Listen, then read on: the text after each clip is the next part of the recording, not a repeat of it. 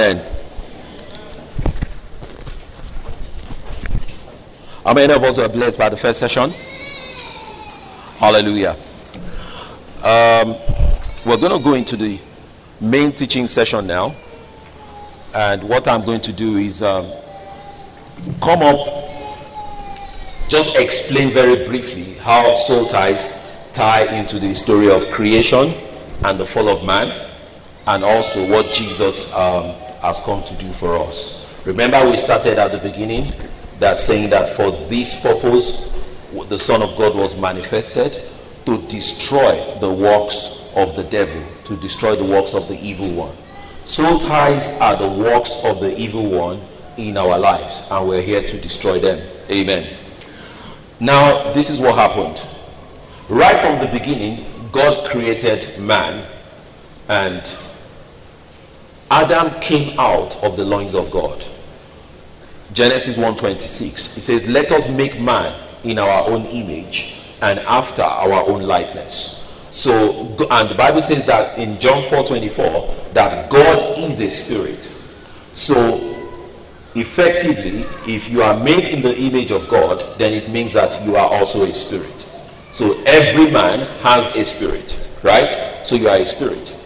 And the Bible says that God decided to you know, mold the body of man from dust on the ground, and then he breathed into that mass of clay, and the Bible says that man became a living soul. So at the end of the day, we have man consisting of three components. Man now consisted of spirit, soul, and body. Hallelujah. And that's why when Paul was praying in 1 Thessalonians chapter 5, 23, he says that he prays that God will sanctify us wholly, spirit, soul, and body. Now we need to find out what's the spirit for, what's the soul for, and what's the body for. The spirit is that part of you that came from God, that relates directly with God. So if God wants to speak to you, he speaks to you through your spirit. Right? The soul is your personality, is who you are. So if you say that that guy is an angry person, it means that that is an expression of his soul. So we are actually talking about his soul. If they say that this man is depressed, we are actually talking about an expression of his soul.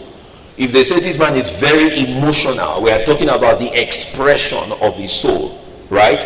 And of course, the body is the physical earth suit. So when you walk in now, like this official standing in front of me, I recognize him by his body. He's slightly tall. In fact, let me say he's tall because I'm not as tall as him. So, so I'll say that he's tall. Now I can recognize him by his body. But you see, I need to see him behave maybe for five minutes for me to know more about his personality. And whatever I see in those five minutes gives me an idea of what his soul is all about. Right? The spirit is the part of you that cannot be seen. Only God sees your spirit, but of course, other spiritual entities in the spirit realm can recognize your spirit. But the spirit is not seen by physical eyes.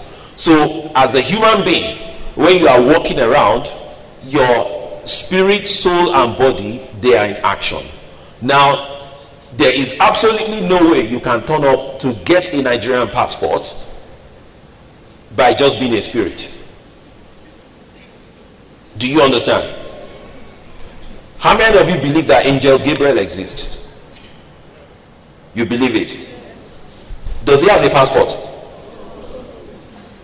Why doesn't he have a passport if he exists? You understand? So you need a body to express yourself in the physical world. In the spirit world, you also need a spirit. Now, of course, we know we know very well that angels can manifest briefly in the physical world when God sends them on errands, but primarily they don't have permanent bodies, so we cannot tie them to any country and say that Angel Gabriel is British or Israeli or Nigerian. Why? Because he's a spirit. But we have that unique position where we are spirit, we are soul, and we are body. You understand? Spirit, soul, and body. That was how God created us. And then God told man, He said, Look, everything in this garden you can eat, except this one. the tree of the knowledge of good and evil. And he said that in the day that thou eatest it, thou shalt surely die. Now, surely die means that he was going to die spirit, soul, body. In dying, thou shalt die. So it meant that he was going to die in all those parts of his existence. He will die spiritually, he will die in his soul, and he will die in his body. But you notice that God said, In the day that you eat, thou shalt surely die. But the day Adam and Eve ate the fruit, did they drop dead? So that tells me that a part of them actually died, but not their body. Because they continue to exist on the natural plane after that day. So effectively, what died was their spirit. Because when God came into the garden and tried to commune with Adam like he used to do, he could no longer locate Adam at his level. So he had to call out to Adam, Adam, Adam, where art thou? And Adam started making excuses. So at that point, Satan had invaded the entire mankind. So Satan had cut its connection with God spiritually. Not only did Satan do that, Satan also invaded the soul of man and created perversion. Satan messed up the soul of man, and of course, eventually, Satan messed up the body of man and created sickness and disease. So, sickness and disease and all those things are works of the devil, they are works of the enemy. Now, what did God do about it? God decided to set into motion a plan of redemption. And God's plan of redemption was to affect all the three layers that the sin affected to affect the spirit, to affect the soul, and to affect the body. So the day you came out to give your life to Christ, what happened that day was that your spirit reconnected back with God. Hallelujah. The day you got saved, you did not grow in height. The day you got saved, we did not see a halo of fire on your head. The day you got saved, you didn't even grow taller. You didn't even forget your name. So it wasn't your soul that was affected, it wasn't your body that was affected, but it was your spirit. That's why the Bible says that if any man be in Christ, is a new creature. All things are passed away, and behold, all things are become new. Those things there are your spirit. So when you give your life to Christ and you, you know, pray the sinner's prayer and you come out and you know confess Jesus Christ as your Lord and Savior, it is your spirit that got to be connected to God. But after that day, you have a task to do what? To renew your mind. The Bible says in uh, Romans 12 2 that be not conformed to this world, but be transformed by the renewing of your mind. So you see that transformation only comes by you renewing your mind with the Word of God. So if you do not have a continuous diet of feeding on the Word of God, then you cannot be transformed. It means that your outward life cannot reflect what has taken place in your spirit. As Christians, what we are doing is that we are outwardly reflecting the life that God has put into our spirits. Hallelujah. And that's what we are here to do as Christians. Now, in the process of you growing up, because none of us was born as a Christian forget the fact that they took you to church while you were growing up. You were not a Christian, you were a church goer. You understand? I'm sure we understand. There's a difference between church goer and Christian. Christian means that you are you have received the spirit of Christ and you are living according to the spirit of Christ. That's different from you know, just going to church. I was a church goer for many years before the Lord touched my life. You understand? So as you are growing up, your mind is taking information. Your soul is taking information from different things happening all around you. Your soul is receiving training even from your friends. When you become a teenager, you begin to look at different things together. You begin to do different things together. And as such, your soul is getting trained. Getting trained, getting trained, getting trained, especially in bad things. When you now get born again, you now need to renew your mind. You need to take in God's word to renew your mind so that your entire life will be transformed to reflect the life that has entered into your spirit. And that is where soul ties begin to come up. What then happens is that as you are trying to do this, there will now be stubborn areas of your life that will keep creeping up and creating a conflict. And what's the conflict? The conflict is that I am a child of God. I am meant to live right. But yet I find some things that are coming against me and holding me back from living a correct life. And those are the things that are soul ties. You saw on that uh, drama sketch, the man was trying to live a good life, but he was bound, he was held down by those ties. So while we were growing up as sinners and as unbelievers, what Satan did was to train our minds and train our souls in the way of the world. He used our friends, he used the television, he used the society to train us in different things that were wrong. And now, when we got saved, our spirits are now connected to God. We have now entered into church, but we are still struggling with a number of those habits. We're still struggling with a number of those things.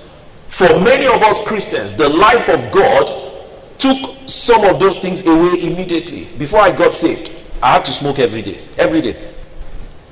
I was smoking every day. Every day. And I was drinking too. Praise the Lord. When I got saved, and the moment I accepted Jesus, I tell people that it looks like I got a very good overdose of the Holy Spirit. Because it just those two things they just dropped. That's they just dropped instantly. That's they just dropped. If you smoke near me now, I cannot stay around you for five minutes. I hate the smell of nicotine. Hallelujah. That I'm not even tempted by it. I just hate it. and that is what the life of God did on the inside of me. My life became transformed. But for many of us, especially on the relationship level, we carry a lot of these things over. It's like you carried it over from the old life into the new life. And especially for the first two years of your Christianity, after you get saved, many struggle with bad relationships, old relationships, because you are already emotionally tangled with somebody before you met Christ. Now that you are in Christ, you are struggling to break free from that entanglement. And that is what we are here to discuss. And you see, a lot of times as these things develop, by the time you now develop a reputation in church, now it's easy enough. Let's say I got born again today. And I'm struggling with, uh, say, let's imagine I'm str- I was struggling with uh, pornography, for instance, and I got born again today. Now, it's easy for me to come to church and go to Brother Paul and say, Brother Paul, you know what? I'm struggling with pornography. I've been watching the thing, I got saved, but then I'm still struggling with it. Can you help me? It's easy for me to do that. But imagine if I've been sitting in this church for like three years. In those three years, I joined the service group. I'm working with the service. In fact, I'd even join the prayer group. I mean, let's pick a very good group, which is the prayer the prayer group. I joined the prayer group. I'm praying with them, but can you imagine? I'm still watching the pornography. Now, other people have gotten born again after me. They got saved, and they have also joined the prayer group. In fact, they have even made me maybe like um, an assistant leader of some of a section within the prayer group. But then I'm still watching the thing. I'm still watching the thing. What do I do? How do we get over this? because we do not have a good system where somebody can just walk to somebody and say, Okay, I'm struggling, you know, I did watch the thing. Hallelujah. We all come in our best behavior. And that is what we're here to discuss. How do I break free from this? You've got pornographic pornography habits, you've got masturbation habits, May I announce to you today that men are not the only ones who masturbate. I hope you know. Women also masturbate, but it's not spoken of very often. You understand? People don't talk about it. So you think it's only a man's problem. It is also a woman's problem. Hallelujah. And it's a bad one. I'll prove to you that it's a bad one. There was a certain man, he's a Christian, got born again, on fire for Jesus, and as a single Christian, he did not want to commit fornication with anybody. He didn't want to get involved, you know, fornicating with people before getting married. So he, so he resorted to masturbation and thought it was right. Do you understand? He thought it was right to masturbate. And he kept on at it. And then he got married. And then he has a child. And guess what? Because he started and got hooked on masturbation, he couldn't stop again after he got married. It was as bad as the wife is upstairs on the bed, ready for action. He goes downstairs to start masturbating. Do you understand? I mean, how explain that to me logically? I can't. That's he's now married. The wife is upstairs, ready for action, ready for coffee, but the man goes downstairs to masturbate. Now that's to show you that this is demonic. This is satanic. Hallelujah. It just couldn't break it. So if you are waiting for the day you get married to break something, you are wrong and you'll be in for a surprise. Hallelujah. Particularly, it's a challenge for people who want to remain in chastity. Most women who actually masturbate are virgins. You may not know. Hallelujah. Because they don't want to mess up with a man. So they resort to that. But the truth of the matter is that when they do it and they, and they come out of it, they see that it is actually a very dirty habit. The, the, the, the thoughts, the kind of profane thoughts that invade your mind when you are done with a session of it is so bad and it is as bad as the act itself. Because jesus said that when you look lustfully upon you know a woman or a man then you are as bad as having committed the act. Hallelujah so anything that pushes the thought and enforces the thought on you is as bad as the action because you will eventually perform the action if you sustain the thought. Hallelujah. Those are things that we want to look into. They are real issues, they are real challenges, and they are real problems that we need to look into. Hallelujah. I heard, I, more like I watched uh, the announcement that was made uh, last week uh, by our mother in the house, uh, Pastor Mrs. Uh. And there was a particular scenario that you know she brought up in that announcement.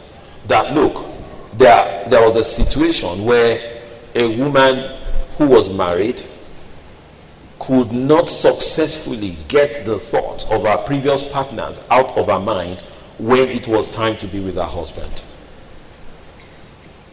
I mean, that is a very classic scenario. Those are the things that we're going to break loose from today in the name of Jesus Christ. You may say you are not yet married, but you're going to get married one day. In fact, it might even be what is holding you back, those thoughts. Because the thoughts of the wrong thing are strong enough to stop you from recognizing the miracle that is around you.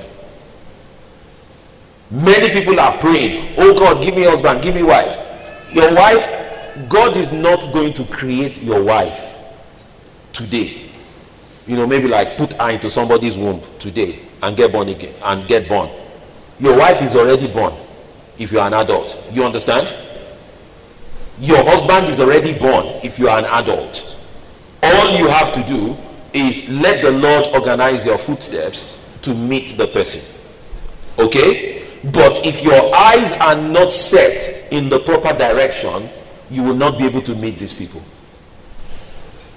Hallelujah. Which is very important. David had a problem. in the midst of all the great things that David was doing, there was still that subtle woman problem. Very subtle. And that showed up when it was time to deal with uh, Bathsheba, what's her name? Yeah. And not only did it show up, it also showed up in Solomon's life, his son.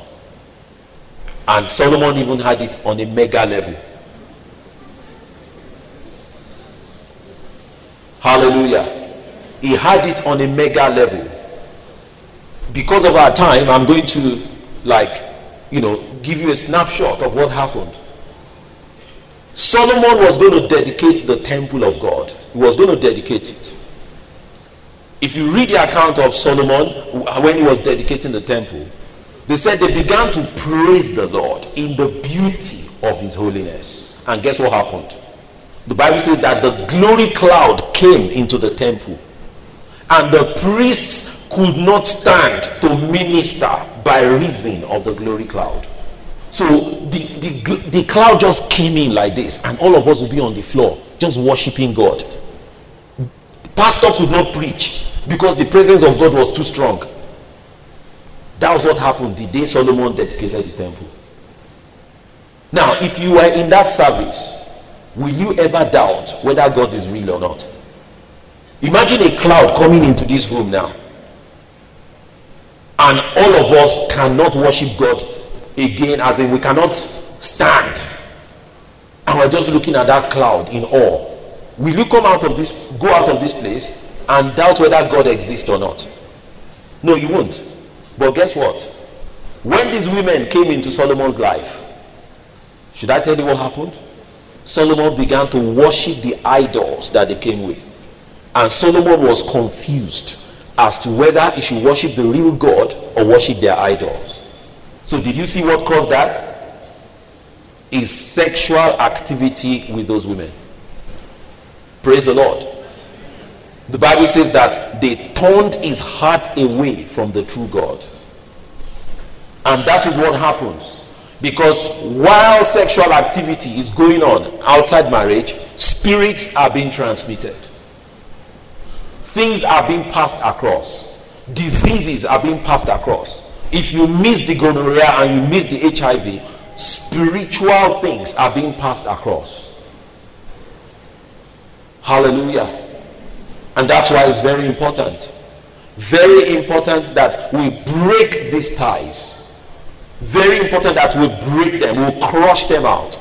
And we're going to be looking into steps that we need to take, practical steps that we need to take in breaking every soul tie. Hallelujah. Don't let the enemy deceive you that you are too far gone to be delivered. Everyone that came to Jesus got delivered. Everyone that came to Jesus and wanted to be delivered, they got delivered. Hallelujah everyone that came. And the same Jesus is here. The same Jesus is in the in, is in the Bible. The same Jesus is the word of God that we are preaching today. So you can be delivered and you can be set free. Hallelujah. No matter how far gone you think you are. Hallelujah. There was a case of some woman somewhere, you know, she thought that she was going to marry this guy, and the guy could not marry her or decided not to marry her because his father wanted him to marry somebody else. And the parental influence was strong, so he decided that he couldn't go ahead to marry this lady. But they were so much attached to the point that now this man married another person the lady married another person, so they are in different marriages. Guess what? They were so attached, emotionally and soul ties, that when each family had babies, now the woman on this side was timing our own deliveries to the delivery of the ex boyfriend that was married to the other woman. So when a child is born, on both sides, they gave the children the same names. And their spouses did not know. So the man will give the child a name. That she has agreed with the man on this side. Then the man too gives the, uh, his own child to the same name. His wife did not know where that name came from. The husband here did not know where that name came from. And even if you are FBI, you can't know because they live in different countries. Hallelujah. This is to show you how deep these things can run. That, oh, okay, we can't be together physically, but let's do stuff emotionally that will enforce the memory. Hallelujah. So habits like um, all these things that they now do on social media, there are plenty out there. Uh, phone sex. They call it phone sex. Phone masturbation, all those things. You need to break off those things as believers. Because they can tie your soul deep. So deep that when you now get into a proper marriage, your operations will be distorted. Hallelujah. Abraham, when he was um, when Abraham was seeking for a child, and this one is very important, we need to pay attention, especially ladies. When Abraham was seeking for a child, and this is after God had given him the promise that you're going to have a son, they decided to put that thing into place. Heaven helps those who help themselves. I've never seen it in scripture and it is wrong. So they now brought in the housemaid to create the child for them. You understand? So you can be in a process where you are believing God for a miracle.